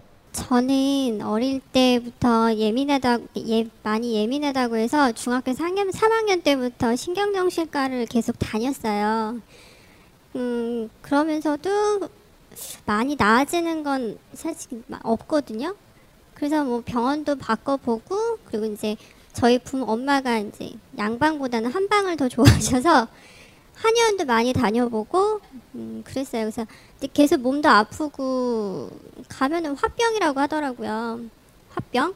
그래서 뭐 얼마 전에도 갔더니 기가 저 밑에 어디 암흑 속에 빠져 있는데 그 기를 끌어올리는 게 굉장히 어렵다고 얘기를 해요. 그래서 약도 먹어보고 뭐 침도 맞아보고 했는데 잘 안 돼요. 그래서 생각을 해보니까 제가 이제 회사 생활을 하면서 회사의 룰이 있잖아요. 조직 내의 룰이 있는데 윗사람이 그 룰을 깼을 때, 그러니까 어겼을 때 화가 나고 밑에 직원들이 그 룰을 지키지 않았을 때 화가 나는 거예요.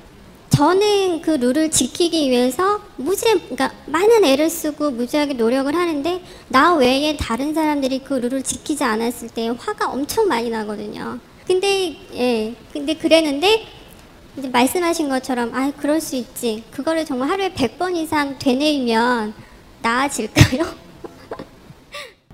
혹시 병, 병원에서 드시는 신경과 약이 어떤 종류 약이에요?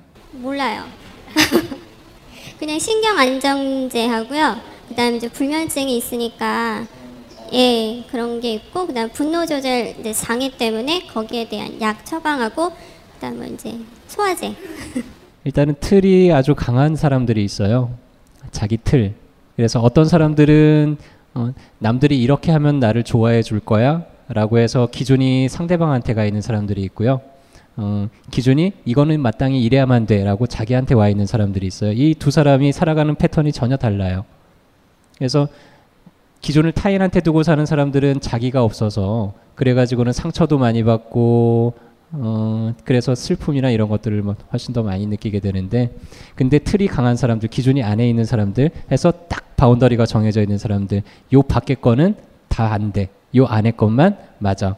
그래서 요런 분들은 음, 이 틀을 내 틀을 벗어나는 걸 만날 때마다 화가 나게 돼 있어요. 그래서 실은 이거는 좀 연습이 많이 필요해요. 그냥 우리가 왜 사람들은 좀 그렇게 생각하는 것 같아요. 내 마음이니까 내 마음대로 그냥 다 할 수 있지라고 생각을 하시는데 우리가 운동을 하는 것도 끊임없는 훈련이 필요하잖아요. 자전거 탈 때도 처음에 수없이 넘어지고 하지만은 그거를 다시 익히고 다시 익히고 하다 보면은 이제 완전히 몸에 익었을 때 저절로 하게 되는 것처럼 마음이라는 것도 좀 훈련이 많이 필요한 것 같아요. 그래서 이렇게 경계가 강하신 분들은 자꾸만 관심을 안쪽이 아니라 바깥쪽에다가 좀 두시는 게 좋아요. 그래서 어 제일 좀 필요한 거는 사고를 확장시켜 나가는 거. 어 그냥 관찰만 하세요. 사람들을 평가하지 마시고요. 저거는 맞아 틀려 이렇게 판단하고 나름대로 저건 맞는 행동 틀린 행동 이거는 이래야만 해 하는 그 판단을 잠깐 내려놓고 그냥 관찰만 계속하는 연습을 해봤으면 좋겠어요. 그래서 아 저 사람은 저럴 때 저렇게 행동하네 그냥 거기까지만 아 저 사람은 저럴 때 저렇게 말하네 그냥 거기까지만 어, 그 뒤에 수많은 이제 붙는 꼬리표들 어, 저게 맞아 틀려 마땅해 못 마땅해 이런 것들은 잠깐만 내려놓고 계속 끊임없이 관찰하는 거 우리가 어, 그냥 운동 경기 연습하듯이 잘 안 될 거예요. 잘 안 되는데 계속 하다 보면은 점점 익숙해지게 돼 있어요. 그리고 점점 잘하게 되실 거고요. 자, 만약에 내 옆에 있는 이 사람도 내가 받아들여지고 내 옆에 있는 저 사람도 내가 받아들여져요. 누가 제일 행복할까요?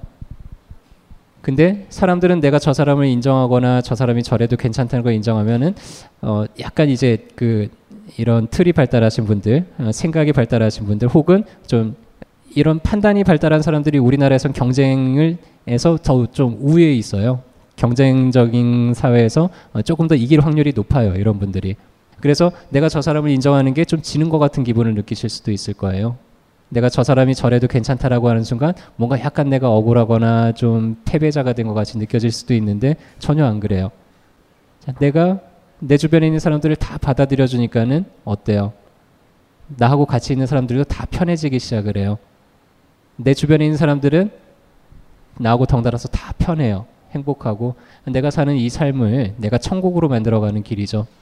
근데 내가 다 부정해요. 저 사람 저러면 안 되는데, 너 그러면 안 되는데, 내 주변에 있는 사람들을 다 그렇게 한단 말이에요. 누가 제일 힘들어요? 내가 제일 힘들어요. 그리고 내 주변에 있는 사람들도 내 곁에만 오면은 자꾸 뭐라고 하고 지적하니까는 같이 덩달아서 힘들어져요. 그래서 내가 내 삶을 지옥으로 만드는 방법이에요. 그래서 그냥 그냥 사람들마다 그게 발달이 돼 있기 때문에 그걸 잘할 수밖에는 없어요. 선생님 같은 경우도 뭔가 판단이나 이런 걸 잘하시기 때문에 그걸 잘하실 수밖에 없었을 거예요. 그래서 내가 못하는 거를 연습을 하셔야 돼요. 자 이제 내가 잘하는 거는 뭘 어떻게 사용을 하냐면은 나는 뭔가를 판단하고 문제를 파악하고 이런 걸 너무나 잘하실 거예요. 그래서 그 문제 파악하는 그 능력을 뭔가 사람들하고 같이 나누는 데 쓰세요. 누군가를 이렇게 지적하거나 이런 데 쓰기보다는 같이 더불어서 어, 우리 이런 문제가 있으니까 이런 문제 지금 이게 문제니까 이렇게 해결해 보자라고 다른 사람들을 돕는 데 쓴다면 아주 좋은 에너지가 될 거예요. 정말로 뛰어난 능력이에요. 그리고 내가 잘 못하는 거 그거는 계속 연습해 나가셨으면 좋겠습니다. 좀 클로징을 어떻게 해야 되는지는 모르겠지만은 네 아무튼 어, 긴 시간 밤늦게까지 함께 해주셔서 감사드리고요. 어, 언젠가 또 만날 수 있는 자리가 생긴다면 참 좋겠습니다. 네 모두 즐거운 시간 되셨길 바라고 감사합니다. 벙커원, 벙커원, 벙커원 라디오.